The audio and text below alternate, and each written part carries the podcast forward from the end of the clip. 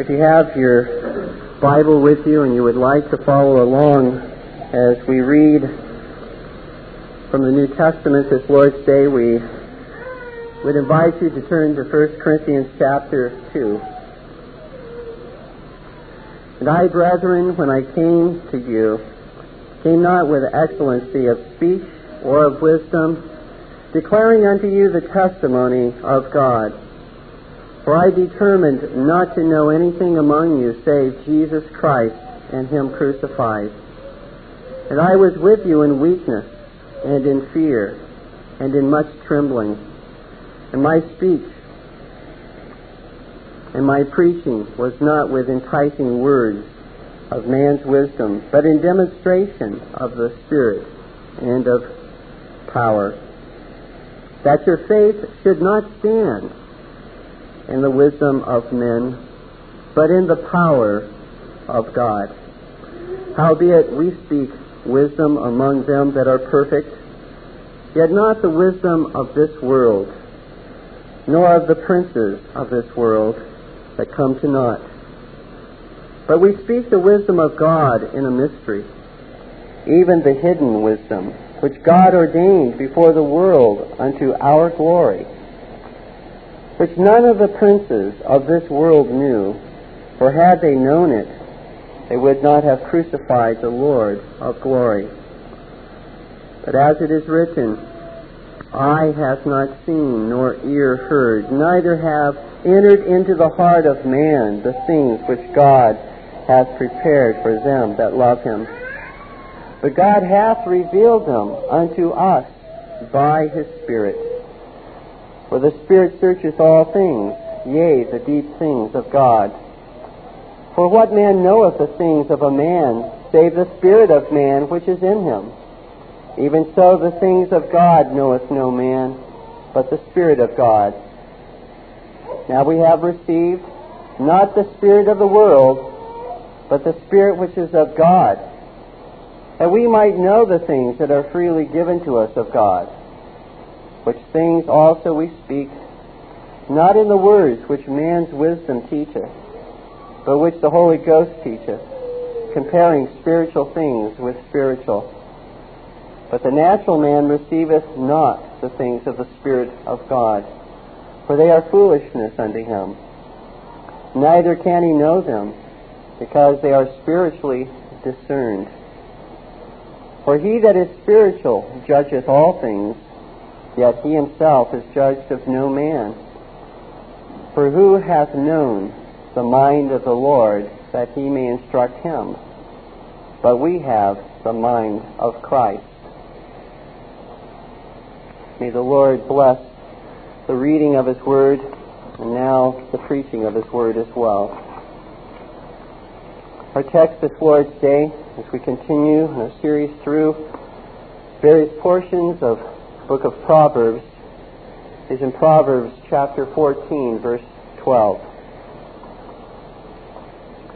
There is a way which seemeth right unto a man, but the end thereof are the ways of death. How is it that people can be so sincere in what they believe and yet be so wrong? For it is evident every day that people who hold contrary positions as to the truth cannot both be right and yet they seem so sure that they are right. Self deception is especially, dear ones, a terrible blindness when it comes to matters of eternal consequence. For it is one thing not to care at all about heaven or hell and to lose one's soul.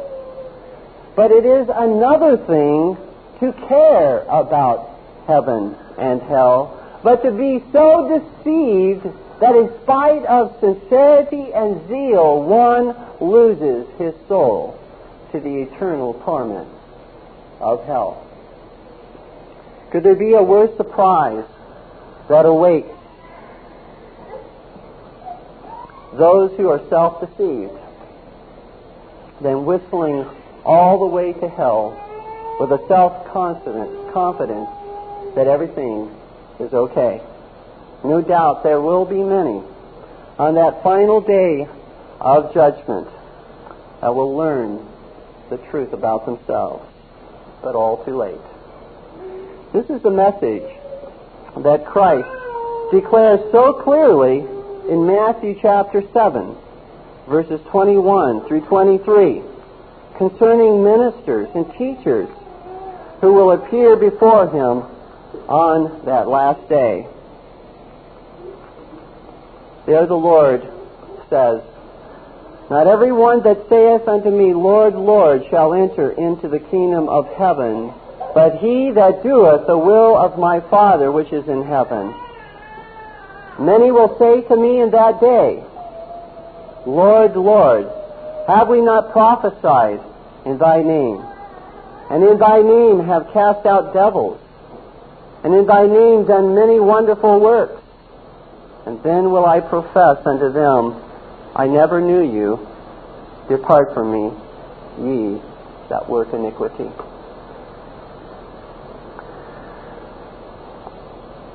Now, this sermon is not intended to cast saints into a vicious cycle of doubt, worry, and fear concerning the state of their soul.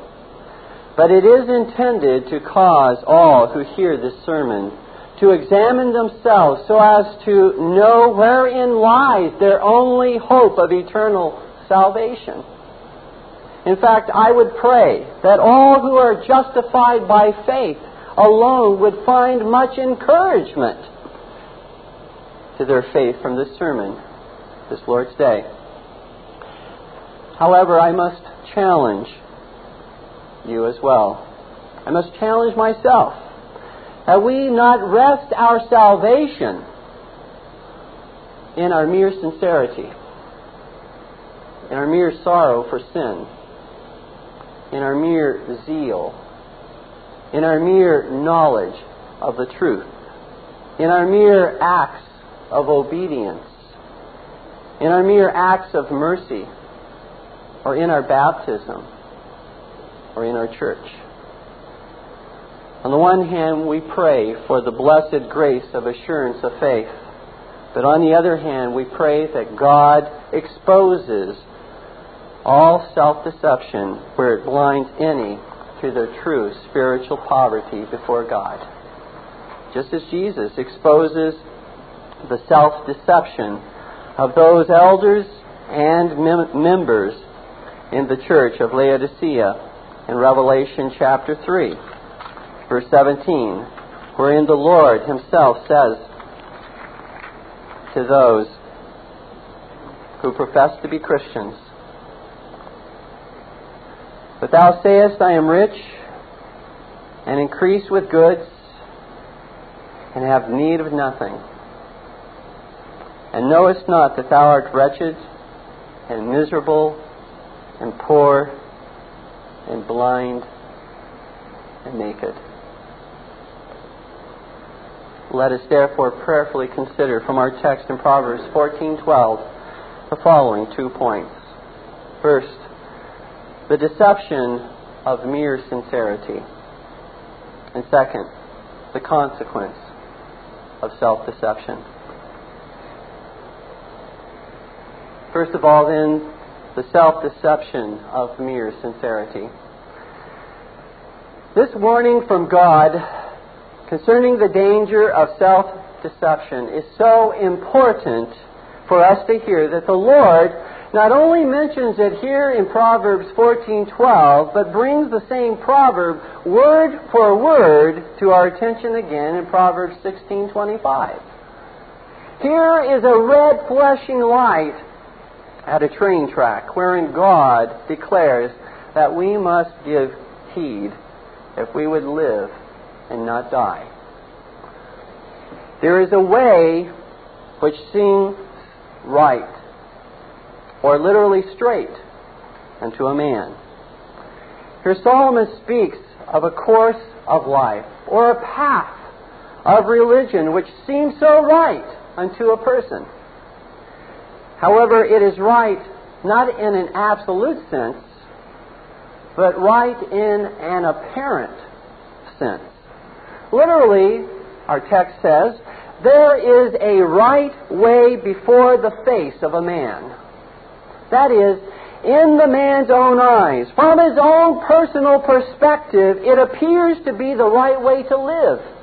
It seems to be the right religion or philosophy to believe. In fact, there is nothing in the Hebrew word used here for right when it says, There is a way which seemeth right. There's nothing in that word, right, that would give us the impression that such a person knows he is walking contrary to the truth, but just doesn't care. And intentionally and willfully walks down that particular path anyway. To the contrary, the words used in proverb, this proverb, would lead us to conclude that it is indeed his intention to walk in the path that appears to him to be right. Here is a well intentioned and sincere person that has not only been deceived, but has in fact deceived himself into believing a lie. He has willingly received a lie for the truth.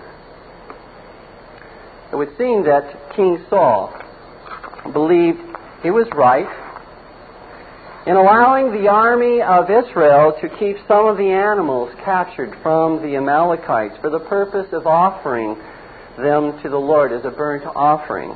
Even though God had previously told him to destroy everything without exception, Saul made an exception to God's non exception. It was a way which seemed right to Saul under those circumstances. He said, This is an extraordinary circumstance. This could not have been what the Lord intended. How could it possibly be wrong to offer a sacrifice to the Lord? God declares it was not only wrong, but it was rebellion against him to do so. In 1 Samuel chapter 15, verses 22 and 23, where he says that such rebellion is like witchcraft to him, to God. Dear ones, it is not what feels right to us or seems right to a majority of the people that is right. What is right to do in any circumstance must be measured by the infallible standard of God's Word. We're reminded of the words of the prophet.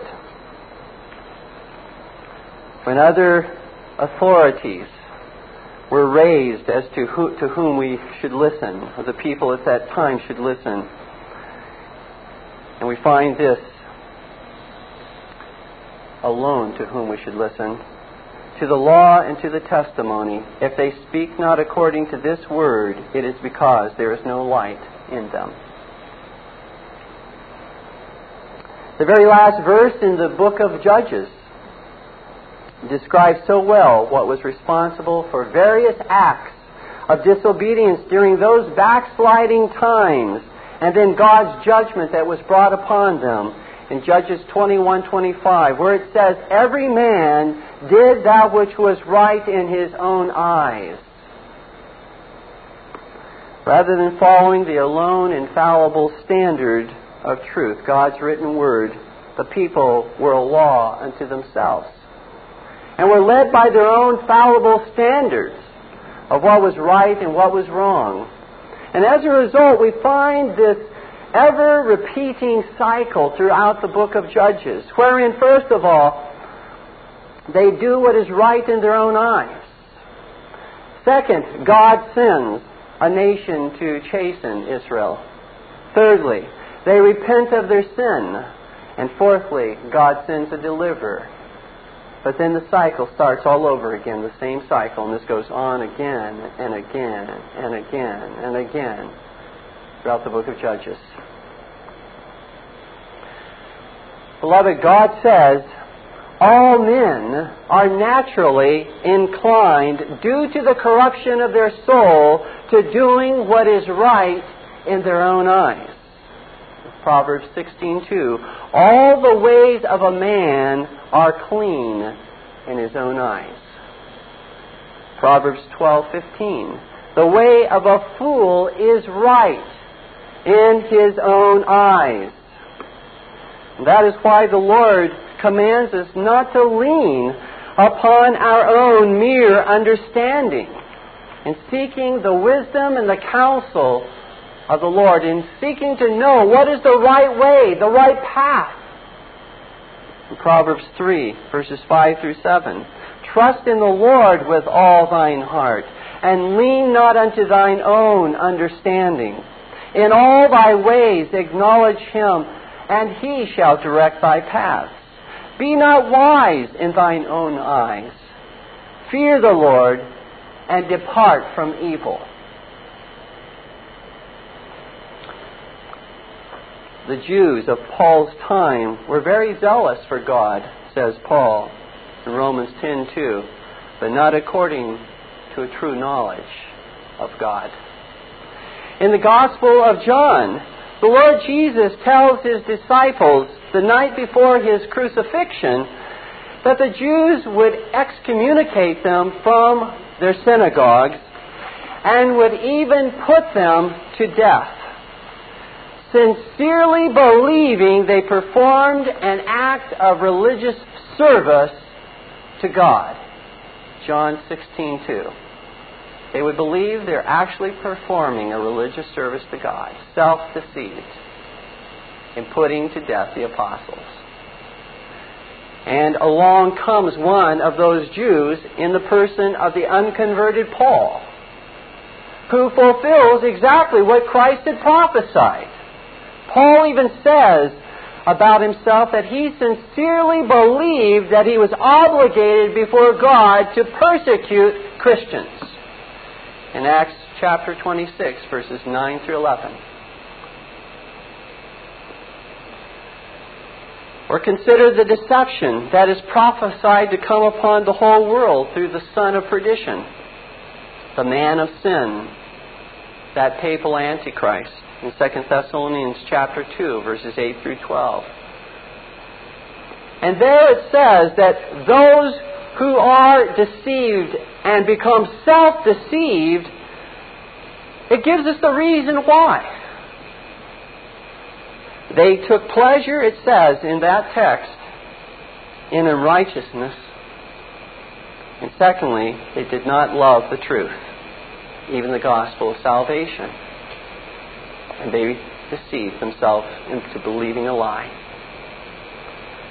But, dear ones, we have much encouragement in the Lord that those who are God's elect, we are told by Christ, cannot it is impossible that they be deceived by lying signs and wonders of such false teachers in fully and finally falling away from the Lord Jesus Christ. It cannot happen to one of God's elect. What are the various fallible standards that so often distort the truth so that man in fact, believes a lie and is led into self deception. Mark these, dear ones, so that you do not fall into self deception by leaning upon one of these fallible standards. They may not cost you your soul if you are truly justified, but they will cost you your growth in Christ. The first, deception. The first deceptive standard the deception of antiquity. The deception of antiquity argues because a practice has been used or a principle has been believed for so long a time, it must be right. The Church of Rome argues that it is the only true Church of Christ because of its antiquity. But, dear ones, it is not how old a church is that proves whether it is the true bride of Jesus Christ, but whether it is faithful to the doctrines and the worship and the government which Jesus Christ gave to his church. Heresy, beloved, has existed and always existed along with the truth since the time of Christ and the time of the apostles.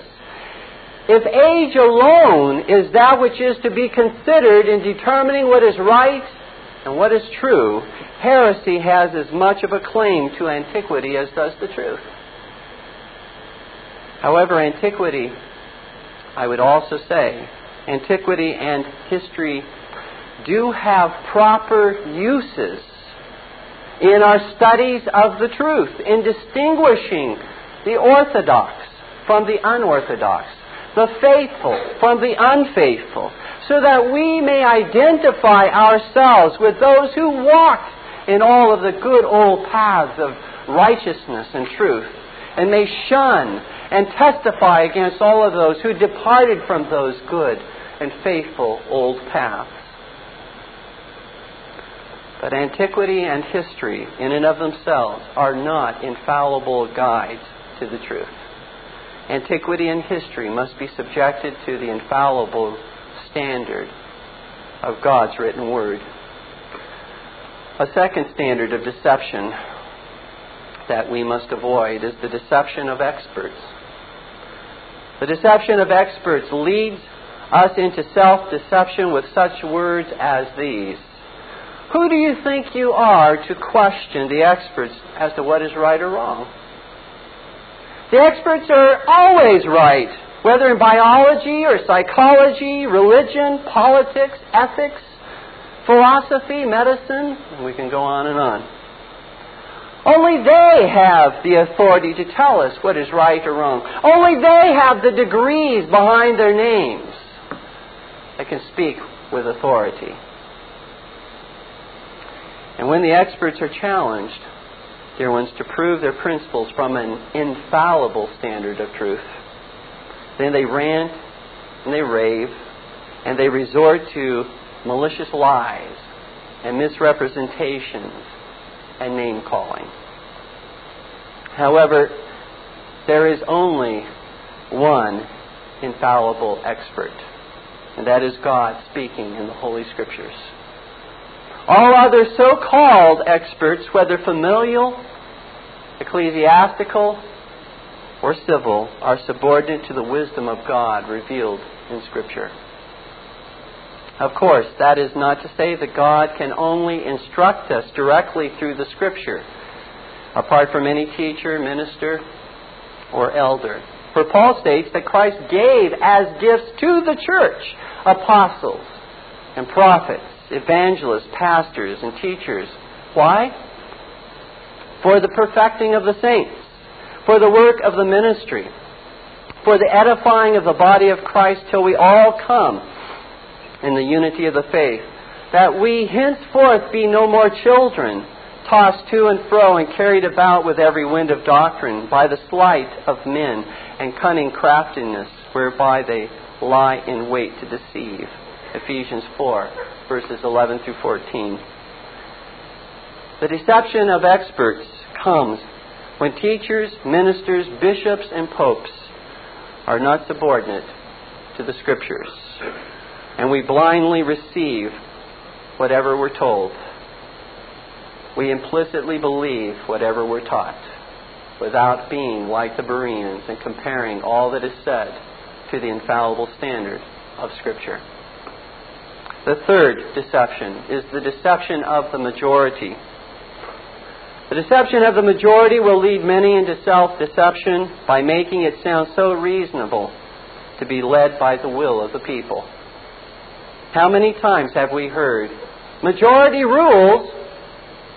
But, dear ones, does the will of the people determine what is right or wrong?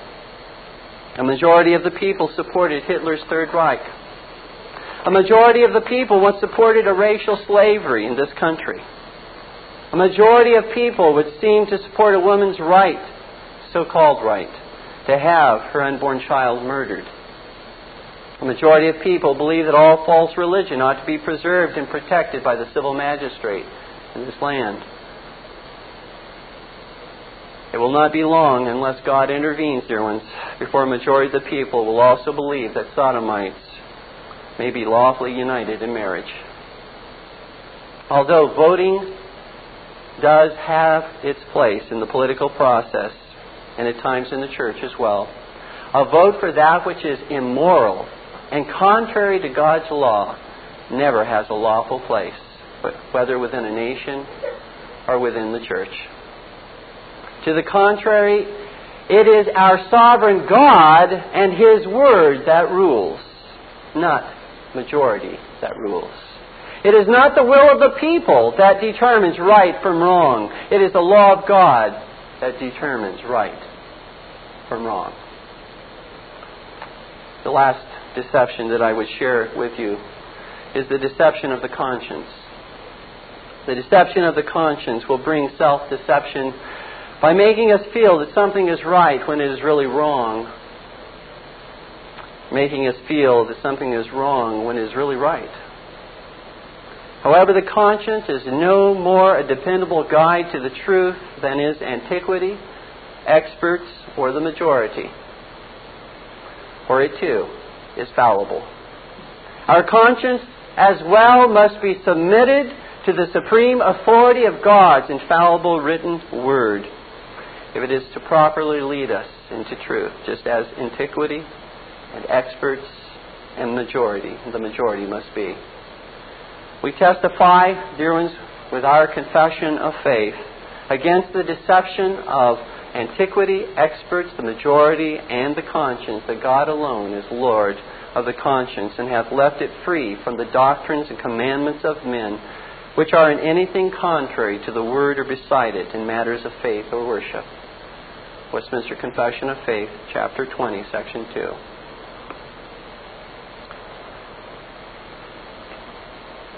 But then the question is raised what about the various professing Christian churches that claim to appeal to the Scriptures alone as their infallible rule of faith and practice?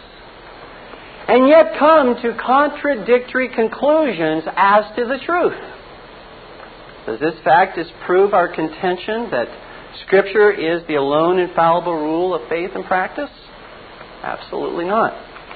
For the problem is not with the infallible standard of Scripture, but the problem is with us, who are sinful, fallible men. Let us be warned that we who profess faith in Jesus Christ may yet be led into, into self deception, even when we sincerely make our appeal to the Scriptures for what we believe in various points. Again, it may not be a self deception that leads to eternal death, but nevertheless a real self deception that leads to a blindness to the truth. How do professing Christians and professing Christian churches avoid such self deception? Let me give to you four ways in which professing Christians and professing Christian churches avoid being led into self deception. First, we may be deceived through our ignorance in understanding the revelation of God. That may be the problem why we become self deceived. We simply do not understand the revelation of God and what He has revealed to us. We have perhaps taken something out of context, we've not considered other places in Scripture. We're ignorant. Now, rather than this discouraging us that we can be deceived by our ignorance, we should rather be encouraged to diligently study the Scripture using all the tools available to us in our modern libraries. Those tools that we have access to, those tools that we can use, so that we can become, by God's grace, better informed, using even teachers, ministers that Christ has gifted and given to the church, whether in the past or in the present, in leading us and helping us, being an aid to our understanding of Scripture not depending upon them as an infallible as an infallible guide, but nevertheless one that God does use in our lives. But I would also say, dear ones, that mere study is not enough to rightly understand the Word of God, for this is not just an intellectual exercise. Without the Spirit of God leading and guiding us into truth, we will fall upon our own understanding and incline ourselves to self deception. The second way to avoid self deception on the part of professing Christians and Christian churches. We may be self deceived through our preconceived biases and cherished preferences.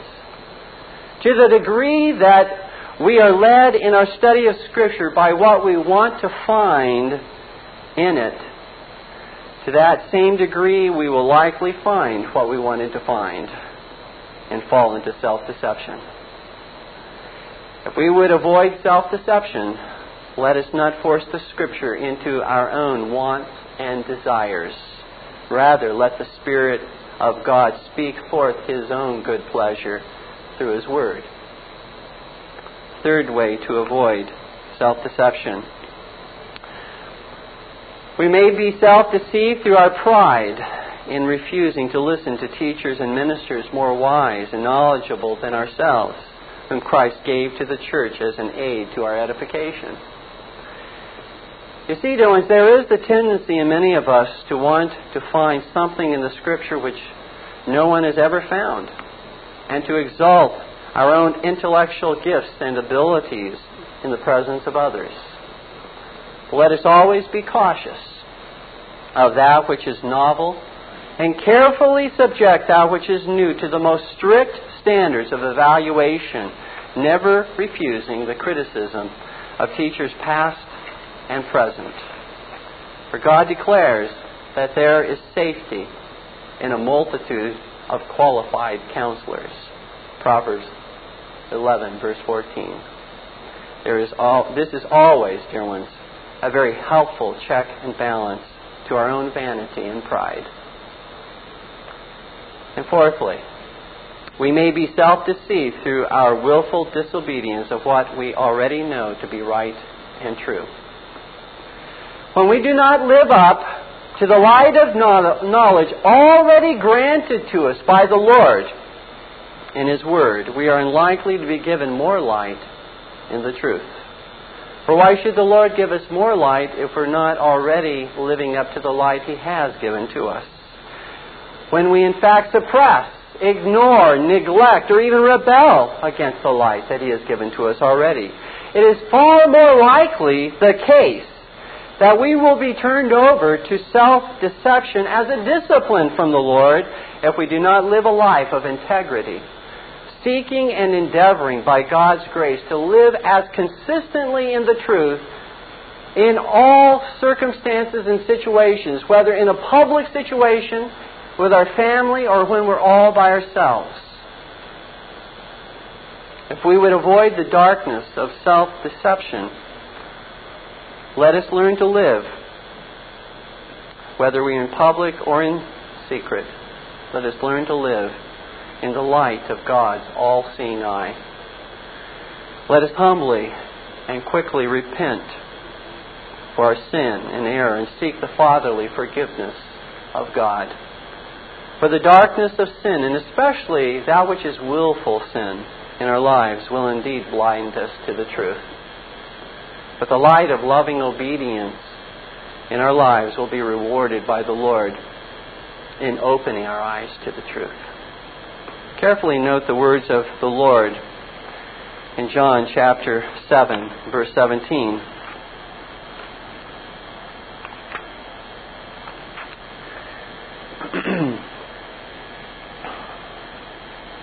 For Jesus gives us a basis upon which to understand whether doctrine is from God or from man when he says, If any man will do his will, that is God's will, he shall know of the doctrine whether it be of God or whether I speak of myself as a mere man. Notice he doesn't say if anyone is willing to know his will, he'll know whether it's from God or man. But whether or not he is willing to do God's will. Are you willing to obey the Lord in all the areas God has already shown to you, the light that He has already given to you? Not perfectly, not sinlessly, not flawlessly, but are you willing? And is it your desire to be obedient to the Lord in all the areas that God has already given you light concerning? And when you fail, are you quick to repent? Humble yourself and desire to be restored into fellowship and communion with the Lord, that you might continue to proceed in that path of knowledge and understanding. Perhaps a question that weighs upon us with even greater gravity than the one we've just discussed is this How can I know that I have not simply deceived myself as to being a Christian? Is there a more important question than this one? Is there a question with greater consequences at stake than this one? For clearly there are those who will have deceived themselves on that last day, as we noted earlier in Matthew chapter 7, verses 21 through 23. Let me give you, dear ones, some criteria by which to evaluate whether you have deceived yourself as to the state of your soul. First, The triune God speaks with absolute and infallible authority, and he has spoken in Holy Scripture, which is the alone infallible rule of faith and life. The first piece of criterion by which to evaluate your self deception or lack thereof in the matter of the eternal state of your soul. I ask you, is this your firm conviction? If even your own conscience speaks contrary to Scripture, do you believe that your conscience must bow and submit itself to God speaking in Holy Scripture? Is there any other authority that you affirm that is higher than the authority of God speaking in Holy Scripture? Second piece of criterion is this all men by nature deserve the eternal condemnation of God for the guilt of Adam's sin, the loss of original righteousness, the corruption of one's own soul, and for one's own personal sins. There is nothing that man who is dead in his trespasses and sins can do to save himself. I ask you, do you understand and acknowledge your hopeless and helpless condition if salvation depends upon you? a third point of criterion by which to evaluate the matter of self deception. God, out of His infinite mercy and grace, sent His divine Son to fulfill all the righteous demands of His broken law and to atone for the sins of all the ungodly who embrace by faith alone Jesus Christ as their only hope of eternal salvation. It is not your faith, it is not your repentance, it is not your love, it is not your new obedience that saves you. It is the object of your faith that saves you Jesus Christ and His righteousness. It is not the strength of your faith that saves you. It is the object of your faith that saves you, namely the Lord Jesus Christ. It is not the strength of your faith that grants you judicial forgiveness for all of your sins, past, present, and future, but it is the object of your faith, the Lord Jesus Christ. And I ask you, is there anything in you or anything done by you which you believe is meritorious before God or will incline God to save you? Or do you look entirely outside of yourself and look with the eye of faith to Jesus Christ and His righteousness alone as meritorious before an infinitely holy God? Do you not only believe that Christ is able and willing to save sinners in general who come to Him, but do you believe that He is able and willing to save you? You in particular, if you come to Him and drink of the waters of eternal life that He freely offers you. The fourth piece of criterion by which you evaluate self deception. God is not finished with those who are justified, but promises to gradually subdue the evil desires, profane words, and abominable actions that yet reveal themselves in their life, and to gradually manifest more and more pure desires, edifying words, and lawful actions by applying all the benefits, all of the blessings, all of the promises which were purchased for you by Jesus Christ. This is not perfectionism in life, but sanctification in life. I ask you, do you desire not only to escape the eternal condemnation in hell, but do you desire to be conformed to the glorious image of Jesus Christ? Do you desire to grow in your hatred for sin and your love for righteousness? Do you desire to increase in your love for God and for the brethren? Do you hunger and thirst for the truth of God? To be illuminated to your own understanding that you might not only know it, but do it. Dear ones, I would submit that one who can embrace by faith these truths with his mind and will and his desire cannot deceive himself as to the true state of his soul.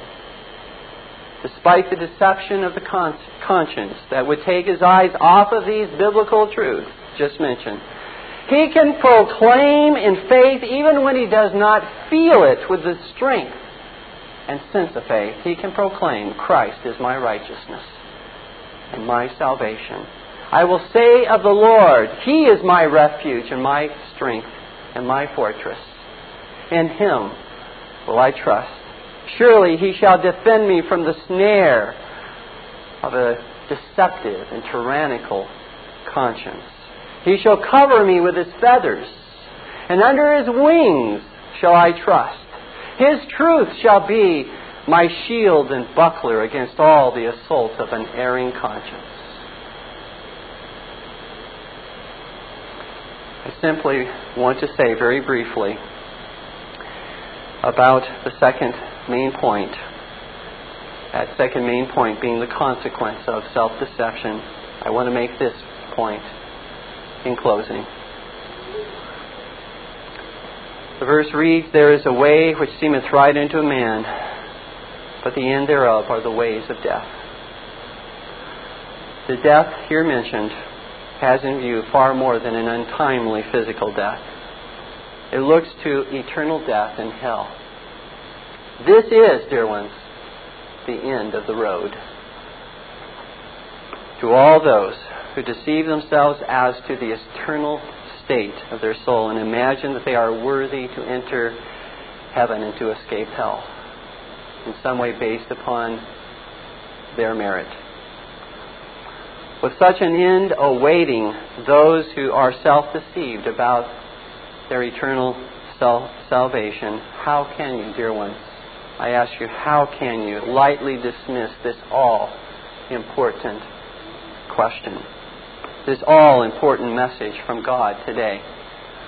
Let not his gracious warning fall upon a sleepy mind or neglectful will or rebellious desires today. Flee to Christ, who alone is the way, the truth, and the life, and walk by God's grace in that narrow path that leads to eternal life. Even if the whole world seems to be walking on that broad path that leads to eternal destruction, stay by God's grace upon that narrow path. Take up the cross of Christ and follow Him. Let us stand in prayer.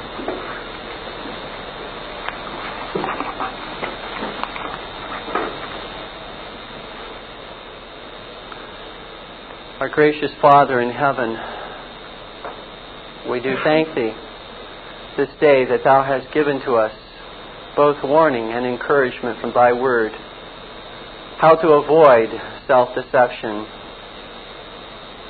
to identify self deception, and then how to avoid it. And how, Father, to be assured even when our conscience, our erring conscience, our condemning conscience, our deceptive conscience would lead us contrary to the truth. We pray, our Father, that Thou would, would encourage Thy people this day. Thou would lift up Thy people as they do, search their hearts, as they do, in fact, use these means to evaluate their own lives. That, Father, would not be uh, a means of bringing, Lord, uh, those who are true saints down and casting them into despair, but rather, oh Lord, it may be a means to lift them up, to rejoice in the infallible truth and the promises of the Lord Jesus Christ, God who cannot lie. We thank Thee, our Father, for Thy word this day, for the ministry of Thy Spirit amongst us. And we would pray for cause them to feel the weight and the gravity of this verse. There is a way which seems right unto a man, but the end, end thereof are the ways of death. We ask our Lord that Thou would continue Thy ministry amongst us as we cheerfully, joyfully sing Thy praises. In Jesus' name, Amen. This Reformation audio track is a production of Still Waters Revival Books. You are welcome to make copies and give them to those in need. SWRB makes thousands of classic Reformation resources available, free and for sale, in audio, video, and printed formats. It is likely that the sermon or book that you just listened to is also available on cassette or video, or as a printed book or booklet. Our many free resources, as well as our complete mail order catalog, containing thousands of classic and contemporary Puritan and Reformed books, tapes, and videos at great discounts, is on the web at www.swrb.com. We can also be reached by email at swrb at swrb.com, by phone at 780 450 3730, by fax at 780-468-1096, or by mail at 4710-37A Avenue, Edmonton, that's E-D-M-O-N-T-O-N, Alberta, abbreviated capital A, capital B, Canada, T6L3T5. You may also request a free printed catalog. And remember that John Calvin in defending the Reformation's regulative principle of worship, or what is sometimes called the scriptural law of worship, commenting on the words of God, which I commanded them not, neither came into my heart, from his commentary on Jeremiah 7:31, writes, God here cuts off from men every occasion for making evasions, since he condemns by this one phrase, I have not commanded them, whatever the Jews devised. There is then no other argument needed to condemn superstitions than that they are not commanded by God. For when men allow themselves to worship God according to their own fancies, and attend not to His commands, they pervert true religion. And if this principle was adopted by the papists, all those fictitious modes of worship in which they absurdly exercise themselves would fall to the ground. It is indeed a horrible thing for the papists to seek to discharge their duties towards God by performing their own superstitions. There is an immense number of them, as it is well known, and as it manifestly appears. Were they to admit this principle, that we cannot rightly worship God except by obeying His word, they would be delivered from their deep abyss of error. The prophet's words, then, are very important when he says, that God had commanded no such thing, and that it never came to his mind, as though he had said that men assume too much wisdom when they devise what he never required, nay, what he never knew.